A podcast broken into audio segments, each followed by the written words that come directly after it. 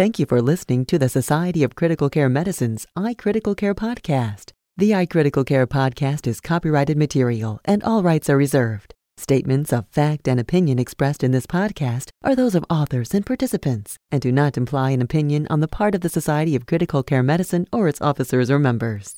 Your host is Margaret Parker, M D, F C C M, guest podcast editor for Pediatrics. Doctor Parker is director of the Pediatric Intensive Care Unit at Stony Brook University in Stony Brook, New York. She also is a professor of pediatrics at Stony Brook University Medical Center. To contact the editorial staff of the iCritical Care podcast with questions, comments, or ideas, please email info at s c c m dot org. Hello, and welcome to the Society of Critical Care Medicine's iCritical Care podcast, recorded October twentieth, two thousand eight. I'm your host, Doctor Margaret Parker, M D, F C C M. Today we will discuss an editorial published in the November two thousand eight issue of Pediatric Critical Care Medicine, The Problem of Acute Hyponatremia in Hospitalized Children. The Solution is in the Solution. Joining us today is the author of the editorial, Doctor Desmond Bohn, M C, B C H, the Chief of the Department of Critical Care Medicine at the Hospital for Sick Children in Toronto, Canada. The editorial is in response to an article by P. Alvarez-Montanana et al. Entitled, "The Use of Isotonic Fluid as Maintenance Therapy Prevents Iatrogenic Hyponatremia in Pediatrics, a Randomized Controlled Open Study." Both the article and the editorial are in Pediatric Critical Care Medicine, two thousand eight, Volume nine, Number six. Good morning, Doctor Bohn. Thank you for joining us today. Pleasure. Doctor Bohn, would you please start by reviewing for us the study by Doctor Montanana and his colleagues in Valencia, Spain? What did they do, and what were their major findings? So this was a prospective randomized controlled trial comparing isotonic saline versus hypotonic saline in patients admitted to their pediatric intensive care unit. And this is what this, uh, these fluids were being used as part of what's known as maintenance therapy. Um, their primary hypothesis was that the use of isotonic saline versus hypotonic saline would result in a lower incidence of uh, hospital-acquired hyponatremia without any potential increase in complications such as the development of hypernatremia in patients who were receiving isotonic saline. It was designed as a twenty-four hour infusion study with uh, analysis points at six and twenty-four hours to account for patient withdrawals because they anticipated that uh, there were things that might occur during that period, such as starting enteral fluids, uh, and also concern that there might be some patients who developed hyponatremia in that period.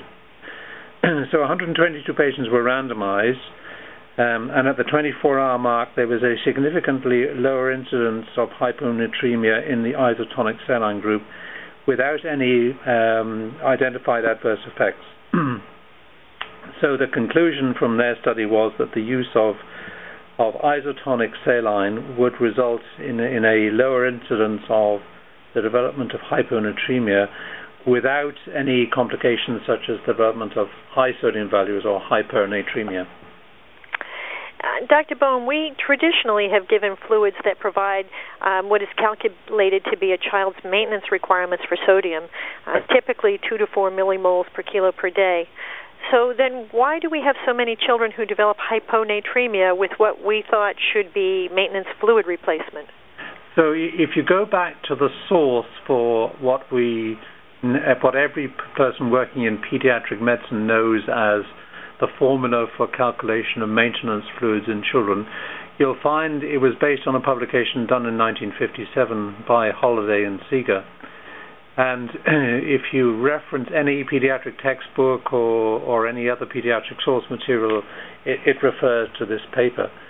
And this paper was not actually um, a study. It was a, a, a calculation of what the free water losses would be in children with the urine uh, losses and what would the sodium uh, and other electrolyte losses in the urine would be, and therefore to come up with a formula which would be easily memorizable um, and easily learned that would be based on a, a maintenance fluid requirement based on body weight.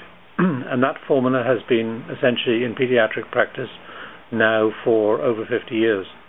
The problem with that formula is that it, it the uh, it was based on what normal children require, uh, and obviously normal children are not hospitalized children. Hospitalized children are, by definition, um, patients who have illnesses and other things that occur in hospital that um, militate against them having normal fluid and electrolyte requirements, because uh, what happens to hospitalized children is that they don't uh, necessarily have normal control of A D H secretion.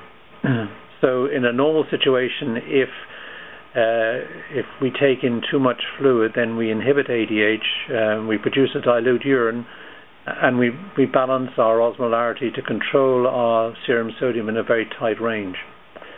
Um, the reality is that using this formula, um, the uh, free water or the insensible losses uh, um, are overestimated because of the oversecretion or non-physiological secretion of A D H. So with this formula, um, and from this formula was calculated, was derived the um, the practice of using either uh, zero point two saline or in some institutions zero point three saline, which essentially has uh, a large amount of free water and, and, and a small amount of sodium. Most patients who are in hospital um, get too much free water. Now, most of the time it, it's not of great consequence, because at some stage they will inhibit their A D H and, and produce a dilute urine, so their, their serum sodium normalizes. And, you know, we, we know that You know, if you do lab tests on, on, on children who come into hospital or on I V fluids, we frequently see sodium values in the range of maybe between one thirty and one thirty-five millimoles per litre. um, we don't get too too excited about it, but there are occasional patients where that sodium value drops very quickly, and, and acute hyponatremia is defined usually as a drop in serum sodium value within a forty-eight hour period to levels that are usually lower than one twenty-five millimoles per litre. That can cause very significant brain swelling, cerebral edema, and result in unnecessary uh, deaths in, in hospitalized patients. So that's why I think we need to revise our practice, look very carefully at the amount of free water that we administer to children, which is usually too much, and, and change our approach rather than saying, it, just because this patient happens to be a child, we should use this formula which we've been using for fifty years.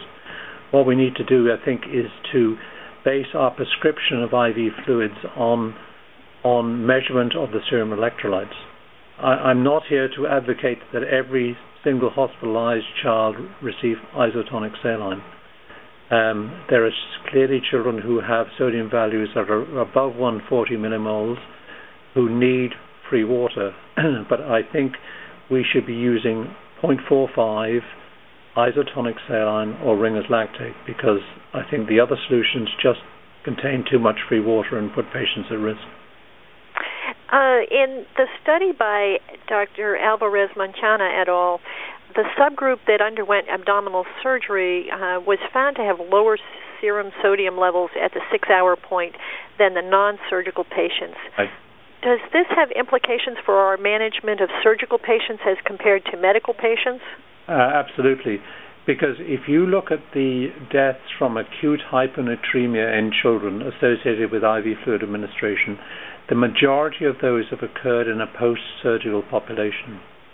And, you know, the pain um, and other things such as the use of narcotics, the use of anesthetic agents, all of these are known to cause oversecretion of A D H. So the, the pediatric surgical population is particularly at risk. And, and if you look at the case reports or case series in the literature, sometimes there are things like routine tonsillectomies, and the child dies of acute hyponatremia because too much hypotonic saline was given. So in, in my practice, uh, I think given the vulnerability of this population, patients who are undergoing um, surgery should only receive, as post-operative fluids, uh, isotonic saline or Ringer's lactate. And if you look at the anesthetic practice for the administ- intraoperative administration of fluids across North America, you will find most anesthetic departments will use either Ringer's lactate or normal saline for their intraoperative fluids because they've realized that this is a potential hazard.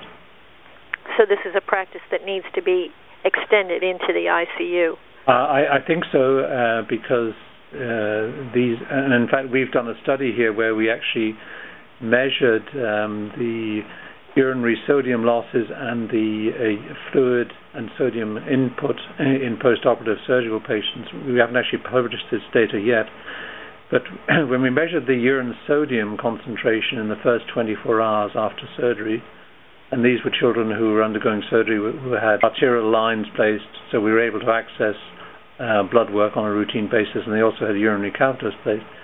So most of them were uh, excreting a sodium value in their urine in excess of two hundred fifty millimoles per liter.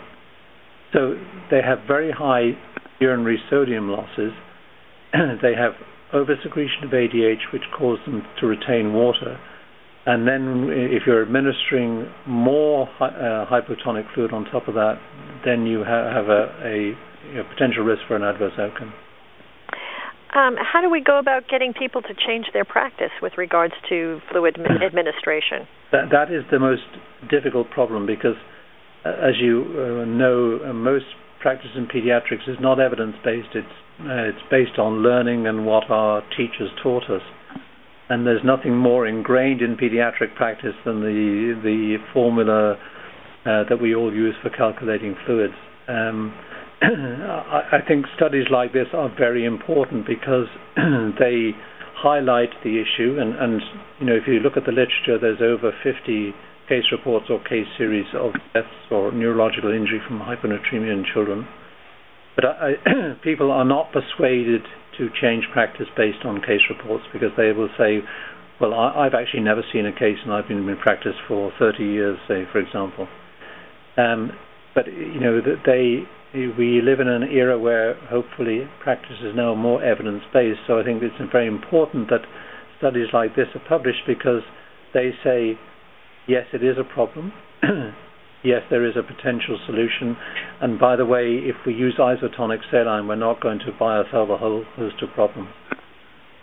In your editorial, Doctor Bohn, you came up with a very practical way to essentially prevent uh, clinicians from administering very hypotonic uh, solutions to children. Would you talk a little bit about that? So we've been very focused on this problem for a number of years now, and, and Uh, as you mentioned in your last question, it's very difficult to get people to change practice. So uh, given the fact that I think any death in a child from administration of I V fluids in a hospital is unacceptable, then a radical way of going about this is to say, right, we're going to take the fluid away. Um, we'll not take all hypotonic saline away. We'll give you access. You can prescribe zero point four five, but you cannot prescribe now in our hospital on the The, the regular wards. You cannot prescribe zero point two saline. You know, we, we've. If you want to, if you feel you need to prescribe this fluid, then you have to get a, a consult from a, a pediatric nephrologist. Um, and outside the intensive care areas, this fluid is no longer available. That's a very um, practical and interesting way to a approach it. Uh, I think it's really quite clever. What further studies do you think need to be done with regards to the fluid management in particularly very young children? Excuse me. So the, the group we haven't actually tackled is the neonatal population, and again, this is an area where uh, you know the use of hypotonic saline is, is very widespread, and there is a feeling that uh, they should use this fluid because the neonatal kidney is immature and doesn't handle a, um, a sodium load. When you go and look for literature to support this, and, and, and let's take away the take put aside the the very pre premature neonate, but the term and near term neonate, I can't find any lit literature really to substantiate this. There aren't any good epidemiological studies in this population um, which would identify whether it is a, a significant problem. But I know from a occasional visits to our N I C U, uh, the sodium values there are lower than we would run in the pediatric intensive care unit. So I think that this is an area which um, deserves some study, some future study, and hopefully good epidemiological studies, and then um, good, you know, prospective randomized trials. Um, in the in the medical population, um, there are a couple of randomized uh, trials that, that are published. Uh, one from Australia, which again doesn't really focus on maintenance fluid, but it was a a prospective study looking at patients with gastroenteritis who received either half normal saline or isotonic saline. And again, I, I use this because people do say to me, well, you know, if I start using isotonic saline on my, my population, I'm going to see, you know, high serum sodium values. So this is an interesting study, I think, because it, it randomized patients to, you know, isotonic versus half normal saline. Uh, and, but again, this is a, a flu- more a fluid replacement study than a, a maintenance fluid study. But that study, they so short, saw no significant incidence of hyponatremia. But but I, I think if this is to become a a generally accepted um, uh, guideline for administration of fluids, we, we do need more studies like the one that we're discussing, because the more evidence you can accumulate which says this is a real problem and patients are dying because of it, and we have a solution which is not harmful, um, then it will persuade people to change practice.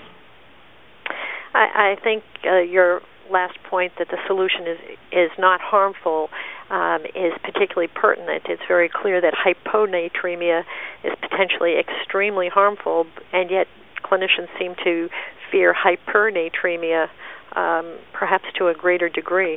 Yes, it's an interesting sort of paradox, and, and, and, and people say, you know, well, you know, you could be doing harm. Well, I, that, my response is, well, how, how much more harm can we uh, are we going to tolerate with the use of hypotonic saline than than we've already seen in the published literature? Yeah. Uh, do you have any final comments you would like to make?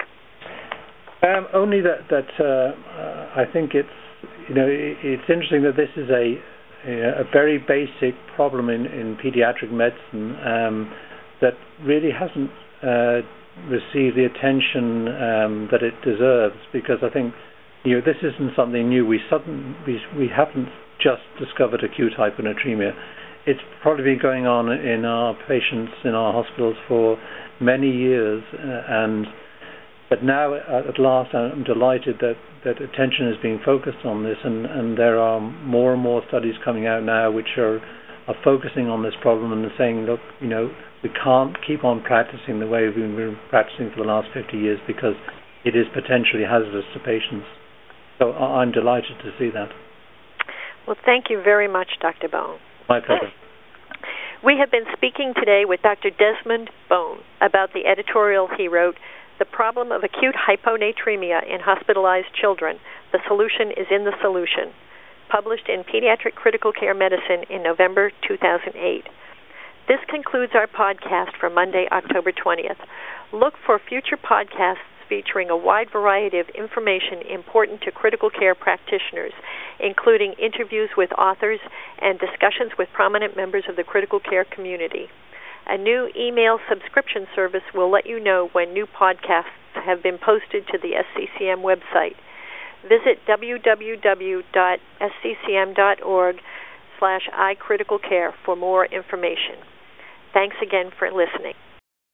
The Society's annual Congress is the largest multi-professional critical care event of the year, drawing more than five thousand professionals from around the world. Throughout this five-day event, more than three hundred educational sessions, workshops, keynote addresses, panel discussions, symposiums, and more will be offered on broad and specialized topics in critical care. The high-level programming of Congress speaks to all members of the critical care team, exploring the issues and clinical topics that affect most of their daily environment. Mark your calendar for S C C M's thirty-eighth Critical Care Congress, to be held January thirty-first to February fourth, two thousand nine at the Gaylord Opryland Resort and Convention Center in Nashville, Tennessee, U S A. Visit w w w dot s c c m dot org for further information.